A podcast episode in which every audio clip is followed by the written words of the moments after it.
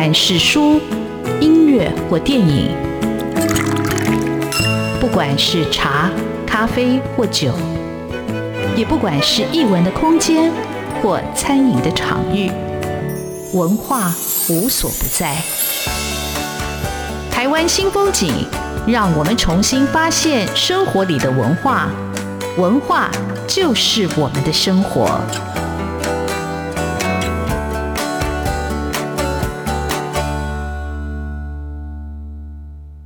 台湾新风景，我是主持人廖志峰。文学艺术丰富了我们的视野，滋润了我们的心灵，而文化就是我们的生活啊。那当我们说文化就是我们生活的时候，这个文化展现在哪里？它可能在文学作品，呃，可能在空间啊，它可能是在我们行走这个环境里头，或者是寺庙，或者是饮食文化。那今天很高兴的邀请到文讯的总编辑社长封德斌，封总编、封社长来我们的节目，为各位听众朋友介绍一处非常重要的一个文化活动场域跟地标。这个地方叫纪州庵文学森林。那到底纪州庵文学森林是怎么来的？那封德斌封社长为什么去承接这样一个文学的馆舍？纪州文学森林在今年已经成立满十年了。那这十年到底又是怎么样的一个呃心路历程？那在这十年的活动的时候，我看到一段文字，我看了非常感动。这是为什么？我今天要请啊冯德平社长或者呃纪州庵文学森林的馆长来介绍这个很重要的文化地标。那冯馆长在这段话他是这么说的：十年前，我们来到这座有许多百年老树的森林，开始种字、栽书、栽文、采书。在济州湾和同仁开完会或参加活动后，我喜欢从同安街漫步到罗斯福路。两年前才拓宽的人行道，走起来舒适自在。清风吹拂，花香飘落，视线总会不自觉地扫到地砖上的诗句。有时还会随着迎耳几句，和迎面而来的里长邻居，还有一些常来济州湾的或叫不出朋友的熟面孔打招呼。这情况相较于我们二零一一年刚进驻时，天差地别。到底这个天差地别是怎么开始的？好，就请冯馆长来为各位听众朋友来介绍。哎，封姐好，志峰好，各位听众大家好。啊，凤姐很高兴来上我们的节目。那凤姐，那纪州十年真的很不容易。可是我想，当我们讲纪州安，很多听众朋友其实并不晓得纪州庵是一个什么样的地方，它到底本身有什么样的一个故事。那就请封姐先跟我们讲这个纪州庵本身的故事好吗？好，谢谢。其实，在二零一一年，呃，准备接的时候，我们大概也是迅速的了解一下。我对于它那个历史的氛围。它是在一九一七年，其实，在日治时期，呃，就有一个应该算高级的料理厅。它的本馆其实，呃，原始本馆在贵阳街和呃长沙街呃西宁南路那一带，对，对，接近的西本院士那边。对对对对，那但是它这边是它的分店，可是没有，好像没有一两年，这个分店因为。呃，临靠新店溪，所以它有水岸的那感觉，它的经营业绩就远远超过本店，所以他们呃德松家人就把那个本店就关了，哦、主力就放在这个新店畔的纪州庵。啊，是一九一七年，他刚开始是用那个稻草和水泥，所以他所谓的安其实不是尼姑庵，是，当然就是庵是一种建筑的材料和手法。那济州就是嗯，和歌山的古民，他们其实还是会怀念他们的日本的家，所以就济州庵。那到一九一七以后，他们生意越来越好，于是开始就建造扩大一个三层楼的日本的建筑，底层是钢筋水泥，二楼三楼是木造，所以在台湾在台北好像很少看到三层楼的日本房子。那纪专的本店是，可惜在一九，而且是九零年代才一场大火把它烧了，哦，好可惜，所以没有没有照片留下来。有有有、哦、有一些历史照片在我们的纪录片里头，因为德松家族他们很喜欢拍照，所以他们留了一些当时的老照片和那个庭园的照片。它其实是“摸”字形的。那在一九九六年又烧了一次别院，所以等于烧了两栋，就留下我们现在这一栋叫梨屋，它是招待贵宾的，所以它其实是不到三分之一的原来砌砖。当时的砌砖的兴盛很难说，它就是沿着那时候当然没有那水源快速道路了，对，它沿着新登溪，然后他很会做生意，他们从新店下来就是有那个屋型船。造的像房屋的船，就像我们现在的游艇。那新店溪就盛产什么香鱼，所以他们就说你这个价钱，如果你跟着水哈，你就是一家几个人或者几个贵宾，沿途就可以烤香鱼，还在湖上有弹琴什么的。然后到了砌砖这个路口，然后就上来，这样子大概游湖就可以有一小时。然后到了砌砖以后再盥洗，然后准备晚宴。然后就有技艺啊，然后有美食，所以当时的总督府的料理也是请他们外汇，所以它是变成比较不像我们现在比较平价，现在就是国宾饭店或者是圆山饭店等级的 主厨，但他也有文人雅士。我看那《日日新报》就有文人雅士在那边古典诗的吟波集啊，呃，会面。他们其实经营的生意都很好，一到大战一九四五年之后，他可能就是他们要战败就要遣回去了。那这时候，我们后来遇到的主人就是他祖父是德松，呃，德松家族，然后再来就父亲、父母，然后第三代的呃孩子们，大概十四岁、十二岁、十岁，当时就要回去。他们记得说，他母亲在，因为经营这么多年，你看从一九一七到一九四五，嗯，所以。他们要被回去的时候，他妈妈躲在房子里面、房间里面哭。他说他不要回日本，他们都孩子们都是弯身嘛，他不要回日本。他这是他一手创立的家，他们住也在那边嘛，生活也在那边。啊，所以这个故事是我们后来才知道。那在国民政府接收以后，就变成员工宿舍。是王文兴的爸爸正好是。警察啊、呃，就正好是宿舍，就是员工，嗯、省政府员工。所以一九四八年，王文兴九岁的时候，一九四七他们就来了。是九岁的时候，是王文兴和他爸妈就住进来。哇！一直到二十六岁，他出国留学。所以家变的那个场景，就是在就在就在他对，就在那个被烧掉的，但就在我们旁边。旁边，哎。所以我们再看看家变的时候，他讲的他们房子的格局，还有听王老师讲，我们就超感动的。呃，凤姐，我请问一下，因为砌砖，嗯、我现在去的就是会离屋嘛，哈、嗯，那所以那个那本店就在那个停车场那边。哦，停车场，所以那是本店。那所以王老师当年他们的宿舍住的是三层楼的，就在本店，就在一楼，就在停车场那边。对，那你后来也拆掉了，大就是火灾火烧掉。所以王老师对基山是非常非常有感情的。他少年时候，他看着那个树，他看到那个百年榕树的时候，就说比我小时候看的还要大。我们就在那边一直笑。那所以称为文学森林，就是因为王文兴这样子馆舍就被赋予文学的本质，然后期许我们在那，然后变成。越来越多的住户住进来以后，他原来什么违章啊，搭厨房、搭厕所，就没有人管理。听说挤了大概将近三层一百户，你看一人才分到多少平？是，所以变成破烂不堪。然后本馆烧掉以后，梨屋就被挤了更多人，就我们现在这个。是，然后没有人知道他过去的故事。是，嗯，那台大城乡所救了他。啊，所以这一段就是说，有台大城乡所的挖掘、发掘，然后他们去日本挖掘到，找到了第三代的平松喜一郎，就这样传奇的故事，为我们牵牵了这个台日的那个线。哇，这好感人。那那凤姐，我就很好奇，那那我现在有时候去的那个所谓的文学森林的那个馆舍，是你接了之后才对他们，他们应该是那时候。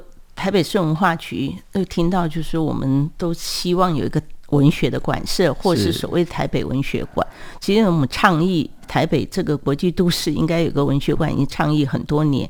但是那时候林永平当局长的，他认为说馆舍，他当年有一笔经费，是不用就要拿回去。他说先建一个以古迹为为主的。嗯，好，嗯啊，这个馆舍的故事，我们先。在这里休息一下，嗯、待会请凤姐来讲，到底文讯为什么会接《济州湾文学森林》。然后有了一个自己的一个馆舍，但是他扮演的就是一个呃台北文学馆的一个角色跟功能，这非常非常的重要。我们休息一下。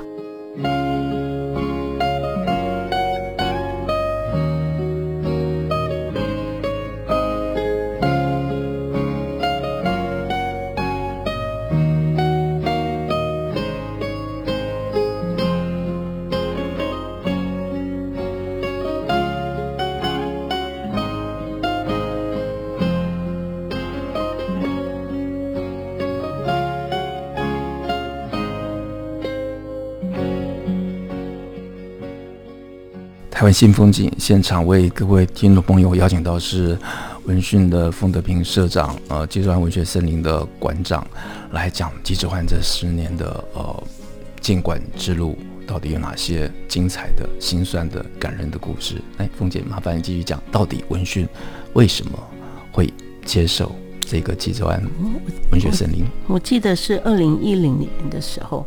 那时候，二零零九，志峰记得就是所谓金融海啸，那我们遭受到的冲击还算小，因为本来文讯的规模就不大，它长期的订户都是固定的，所以在市场上的波动，那我们接的都是一些公部门的案子，那但是这时候明显感觉到那个零售和订户下降，那也听到同行的朋友讲，就在这个时候，文化局邀邀标，就是邀请有一些。呃，就是对文学可能比较有兴趣的团队，说他们要建一个呃，在古迹旁边。刚才说的那个城乡所发现以后，变成居民的力量，让这个呃古迹保留下来。本来古迹要拆掉，变成停车场，所以城南水岸在我们之前这个社区居民非常厉害，就那时候马英九当市长的时候，他们就抗议说不能拆，那马英九同意，龙应台又。参加了保护老树的运动，所以一起把这个二零零四年，它就变成市定古迹。那市定古迹在那边怎么还有几户人没有搬？就像钉子户那样。那文化局觉得就是要规划整理了，所以在二零一零年决定说在旁边盖个新馆，来筹办一些事，和这个古迹互相的应对，再做一个小小的园区。那我那时候跟几位朋友，朋友说：“算你那个文讯已经搞得焦头烂额，你管事管事，你知道怎么经营？”我说：“不知道。”他说：“不要，你这样会累死。”可是我单独想一想，我觉得这个时候是不是一个转机？那个转机就是，当我们所有做的事情都想做。我们用笔、用纸、用纸本的出版品，但是这时候我们可不可以换一个概念？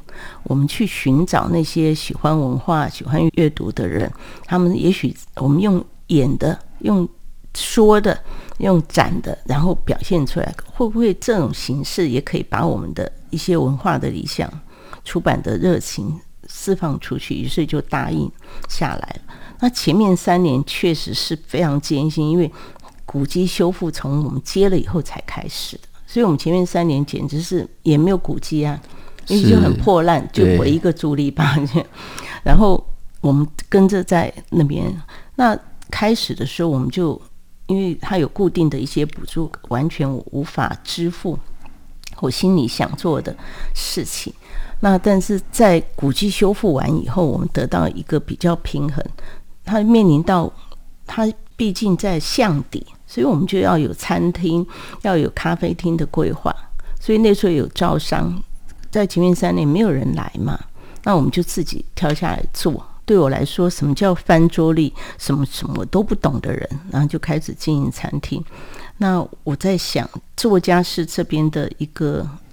日常风景，那我们就从作家开始，于是就设计了作家私房菜这个系列。那这十年的成果，我们今天回头看，当是筚路蓝缕啊。但是我觉得文学界、文化界的出版界朋友对我们的支持，然后是五千场的活动是怎么来的？除了我们企划，别人委托，别人在这边共同的，大概就包括展览、出版、演讲、分享。啊，我的文学梦，还有文学电影院，啊，文学剧场，这样固定的有几个象征招牌的那个活动，再把一些出版界对我们的信任，长期，譬如说，呃，麦田呐，或者是九歌啦、时报啦，然后呃，都长期在这边办活动，它酝酿着一种文化和出版的氛围热情，于是就来的人就越来越多了。呃，凤姐刚才这段话其实让人非常感动啊，我觉得它基本上有点像是那种宗教的那种发心跟发愿啊，就是。一定要成的那种破釜沉舟的决心。那凤姐讲，从文讯到纪州湾，它其实就是一个把文学的平面的纸本的延伸出一个场域的一个概念，让这个场域可以包容收纳，然后做一个空间上跟心灵上的一个交流哈。啊，这样不知不觉也走了十年了，真的是非常的了不起。那我每次到纪州湾去，那纪州庵当然离捷运站是有一段距离，但那段走路的过程其实就很舒服。你从出了捷运站，然后呃，你就沿着同安街走，走到几乎到水源路边，你就会看到呃，左手边就是纪州庵。那路路边沿路你会看到很多，不管是教堂啦，啊、呃，道教的庙啦，佛教的庙啦。哦，甚至还有面线啊，或者是老榕树啊。那有一次我经过的时候，还差点被莲雾打到了。好，就想，哎，原来这里有莲雾。好，我想那种空间、那种生活气味非常非常的嗯扎实。那所以变成是一个很多人喜欢去的地方。那凤姐也谈一下，那这十年来哪一些文学活动你是特别印象深刻的？我觉得还是要回头去谈一下那个平松喜一郎，就是当呃。找到他们的时候，这个经过了快七十年，他已经八十多岁了。可是他知道纪州庵修复，在纪州庵古迹修复的当年，我们还没有庆典的时候，他就带着家人来了。然后他的呃太太、他的姐姐、妹妹，还有他的女儿、女婿，十一个人。那他就姐姐看到我，我们都第一次啊，没认识。他就说，我们就爬上那个路桥，看到那个新店溪。他就说，昨天就是他们坐飞机的前一天，他们就到他们的父亲母亲墓上上坟上香，就说爸妈，我们要回纪州安了。然后讲了就就就哭起来，抱着我哭起来。他说他们这一辈子没有想到有一天还重回他们童年生长的地方。他们离开的时候是十四岁、十二岁、十岁，然后。他那时候的八十三岁、八十四岁，接着的三年，他年年都来，就是二零一五、二零一六、二零一七百周年的时候，他都来。那和我们很好的友谊，就是每年过年过节，就是用日文的卡片、信来寄礼物来。所以和他的，我们也去了日本，去和歌山去找他。所以这样的情感，我觉得是好像历史的连接，把我们连在一起。本来。对日本文学的喜爱，就从他们那边，我们从这两年办一些跟和歌山县的作家有关的呃展览，也是从和歌山，好，那个联系和歌山和台北市，也就变成姐妹市。那在台湾这一边，大家看到这样的历史渊源，其实我们刚接的时候，其实我们其实有点恐惧。那我一看到历史文献，我觉得不害怕，因为过去的城南太丰沛了。听到王文兴和余光中讲他们在当年在沿着那个新店溪谈那个诗、谈文学的那一段过程，我们就已经非常动人了。然后南新诗社，呃，然后文学杂志夏季安都住过同安街，呃，同安街六十七巷，同安街五十五号，同安街一百一十三。好，那过去五零年代、六零年代那种文学历史氛围这么厚。重的在这个地方，那现在呢？现在红范尔雅还挺立在那边啊，他默默的，其实在我觉得在保护着我们，是不是？因为一个四十六年，一个四十七年了，那我就觉得我们不害怕。我们其实，在经营这个过程中，嗯，有好多的前辈的作家曾经丰富了承揽，所以我们一开始就就把城南的历史那些挖掘出来做展览，也到各个中学、国中小学。跟合体国小、银桥国中，跟他们老师，让他们认识纪州庵，让他们知道这边曾经多么辉煌，我们将继承这样的一个历史荣光。我们希望他们以住在纪州庵旁边为荣。嗯，我想文学上，我小时候读的一本书，我很喜欢的是林海音老师的《城南旧事》。嗯，但是在我们的时代，在我们生活的这一个台湾，我们有我们自己的一个城南旧事。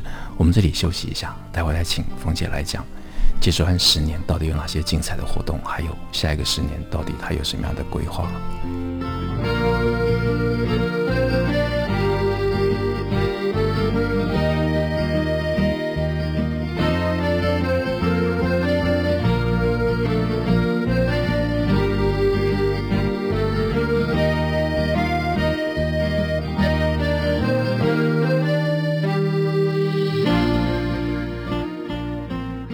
台湾新风景现场为各位听众朋友邀请到的是济州湾文学森林的馆长冯德平冯馆长，来讲济州湾本身的故事，以及济州湾文学森林这十年的一个筚路蓝缕的故事。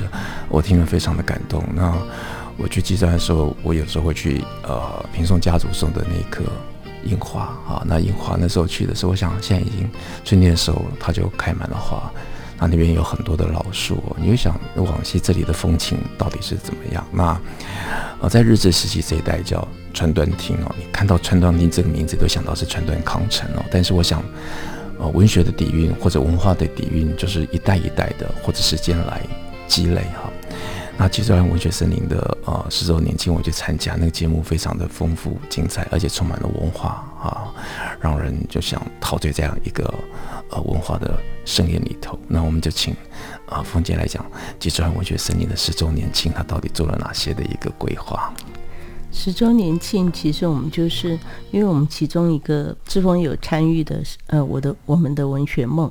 那上海商银的基金会赞助我们十年，那这十年正好有一百二十位作家，所以我们就把这一百二十位作家的简介、照片还有声音。那因为场地小，但是第一次我们同事花了大概将近三个月到半年的时间去规划，然后得到声音档，然后用星座。来去分作家，然后再加上纪州庵十年的大事记，那个展览哈到二月底，我觉得是真的很值得去看，认识这一百二十位各个世代，从白先勇、王文兴啊，一直到年轻的许荣哲，这这一百二十个作家，作家包括廖志峰啊都在内，所以我们觉得就是他从呃过去的那几十年到衔接到。当今当代台湾文学的这几十年，它其实是好像是一个线哈。那曾经你觉得它断，它其实没有断。借着这些文学出版，那我们除了这十年，还有文学电影，就是木柱的那些回顾。那我觉得倒要讲讲我们这十年中做的，有一次是四十年的四十年的鹅养，四十年的红范，还有五十年的历史社。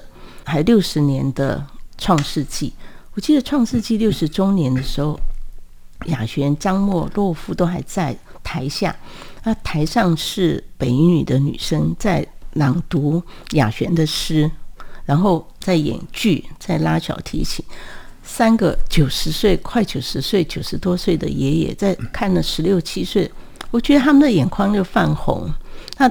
台上的孩子们也很兴奋，我们读的诗的主人在这边，我觉得那一刹那，我自己就觉得可以了，觉得那个世代就借着这样的活动串联在一起，所以他们的那些跟北一女大合照，中间有张默，像张默、雅璇和洛夫那张照片，我好喜欢，而且好珍贵。对，那隔了就是叫爷爷都都不足为奇。那类似这样的活动，我们就希望，当然我们希望尽量年轻化。那我们怎么年轻化？我们就可能我们自己专长的对历史的爬书，我们用不同的形式让年轻人介入。像这几年办的高中校刊的展，也是第四届了，每一次都有三十几个学校参加。那那种十六、十七岁的年轻孩子，就是让我们这些人都遥想到我们自己高中的时候。那他们就慢慢知道哦，济州安了，所以我尽量就是头先是担心说我们的顾客都有老龄化、中年化，呃，那这样的各个世代交流在这个地方，借着朗读也好、展览也好，呃，或是说故事也好，或是呃，其实有一些固定的人不多，有时候一个活动三十个人，其实但谈得非常深，非常深入，非常好。所以那个沙龙化的深化，也许是我未来十年想做的事情。嗯，沙龙化，我觉得其实，我觉得文化的种子它不在多，我觉得它在广跟深了。所以其实慢慢去累积。那我自己参加技专的活动，我觉得凤姐她就会把。老中青三代，他都一定会把他邀请在一起，有一个传承的意味，然后有一种彼此交流、彼此认识。他也让年轻的读者或者年轻的朋友慢慢接触到这个文学，然后喜爱这个文学，然后也可以跟老一辈的交流。那我自己在参加过阶段文学活动里头，那我见到呃很多仰慕的前辈，那有的不在了，比如像子敏前辈，我想那是我第一次看到啊小太阳的作者，那那个笑容。就非常非常的呃温暖，我觉得那一刻就很难忘了。那凤姐她其实，在弄技专的时候，她其实刚才讲了一个人非常辛苦，她真的也很不容易经营一个馆舍，她必须用吃来留住人，嗯、但是吃当然不是目的。可是我觉得那个设计出作家作家这个私房菜，我觉得就很很棒。我每次去技专，其实我吃到后来，我最常吃的就是还是张托武老师的牛肉面。那凤姐，你这新的作家还有新的，就是菜色每年都在换吗？还是？嗯，现在有十二道私房菜，那但是怕厨房忙不过来，我们就用春秋，呃，然后夏冬，呃，春夏，然后秋冬分为两个。那张托武牛肉面是一年四季都有的，因为呃，大概闻名他或者是听了他这个牛肉面背后故事的人。然后他的当年的代码书组手记连在一起，我其实蛮开心的。这些年轻像立青他们这样的年轻作家，因为吃牛肉面而回头去读他的作品，作品那是我最最觉得我我的目的吗？我我的理想应该这样说，我的理想是这样的，就是说借着不同的春夏秋，其实作家里面，我想这种叫卧虎藏龙嘛，做的一手好菜的人很多，但但是我们。用不同的，比如说有嗯海鲜啊、鱼啊、肉啊、牛肉啊，希望每个都有，平均也有甜点这样啊，然后留住来的人，不要因为要找食物就离开记住啊。那希望咖啡、茶都不错的。那这样搭配下来，我觉得既然课程也是稳定，所以编辑的课程也要跟志轩要要预告，我们就是要约你。那。一些传统经典的，不管是属于中文的，或是西洋文学的，我们现在都用系列的，那是收费的课程，但是也有稳定的呃粉丝和和学员在参加。啊，我想各位听众朋友，呃，如果有兴趣的话，赶快去搜寻文讯，搜寻。济州安或者搜寻冯德斌社长的相关的报道哈，那我觉得这是一个很棒的地方，这是一个，呃，它是以一个民间在经营的，但是但扮演是一个文学馆的角色，啊，有真实的作家在这里，他也有一些历史的文献在这里，他有作家的创作在这里啊，那我非常。呃，值得介绍给各位听众朋友来认识。那恭喜技专呃文学森林呃已经创馆十年了，那继续呃丰富我们文学的沃土。谢谢凤姐，谢谢志峰。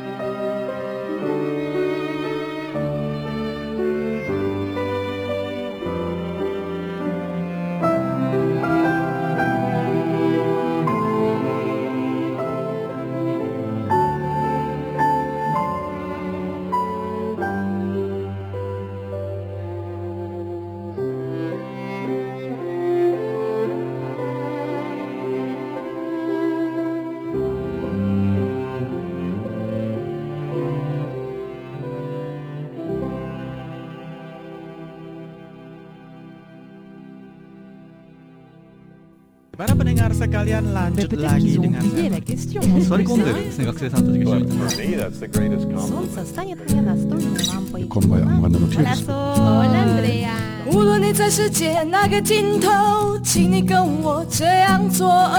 Turn on your radio。 爱。